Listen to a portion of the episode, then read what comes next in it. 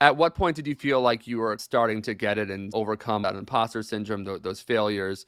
Yeah, I don't know that you ever get over imposter syndrome. Have you heard of the Dunning Kruger effect? Yes. It's kind of the idea that the the less you know about something, the more confident you are. As you kind of grow and you learn more, your confidence actually drops.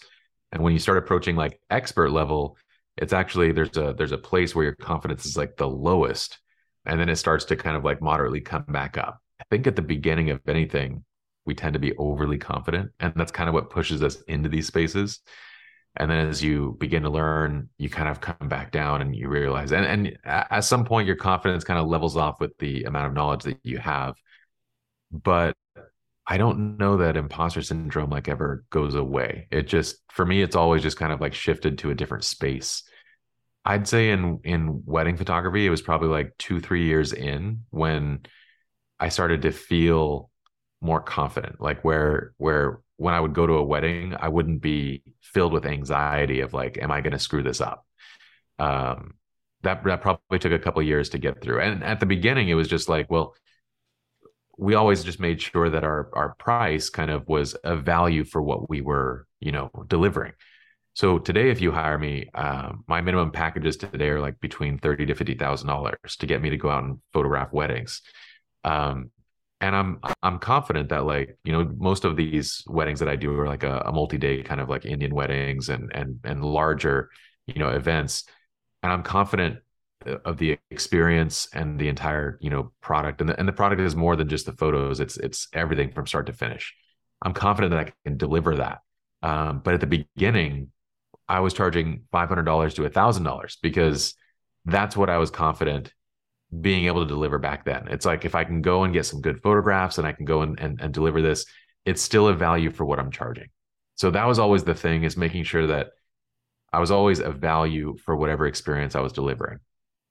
When you have students that come to you with these sort of ideas about imposter syndrome, about not being able to sort of level up, what do you tell them and how did you navigate from that mental do I deserve this kind of mindset? So half my work now is in the um, I've studied psychology for 20 years, and again, the more I learn, the more I I, I realize I don't know. But I, I would say, um, like half my time now is on relationship psychology. Hmm. Imposter syndrome is a, a very big subject, and I kind of come at it with a little bit of a different view than maybe most people. Like I think most um, influencers and maybe like educators and coaches are kind of of the mindset of like just get over it. Like you know you have imposter syndrome, just believe that you can do this and you can do it. You know, yeah.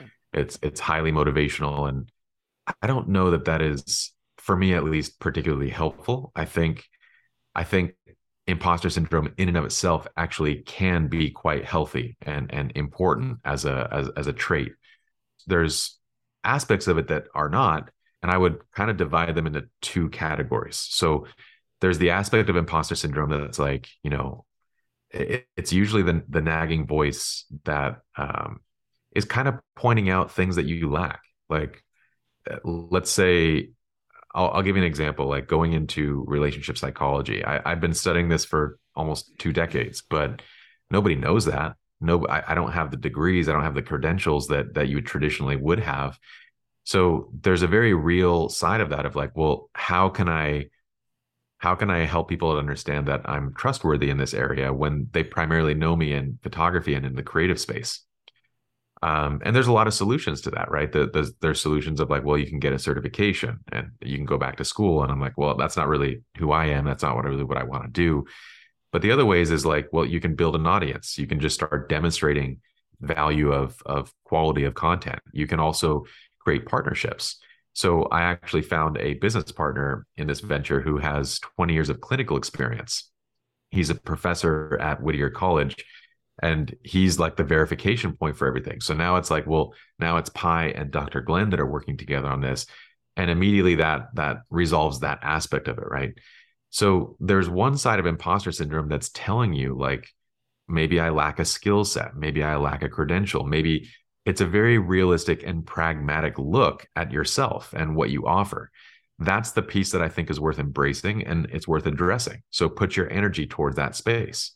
Then there's the other side of imposter syndrome that's the voice that just tells you that you're not good enough. It's the voice that's beating you down. It's the voice of like, who are you to be doing this? How could you possibly believe this is a good idea?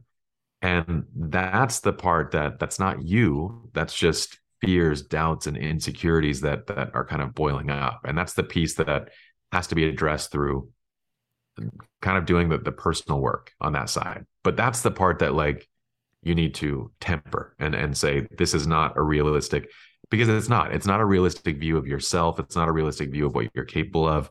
It's not. It has really nothing to do with you. It, it is simply just a an amalgam of like fears that they're kind of building up. For sure.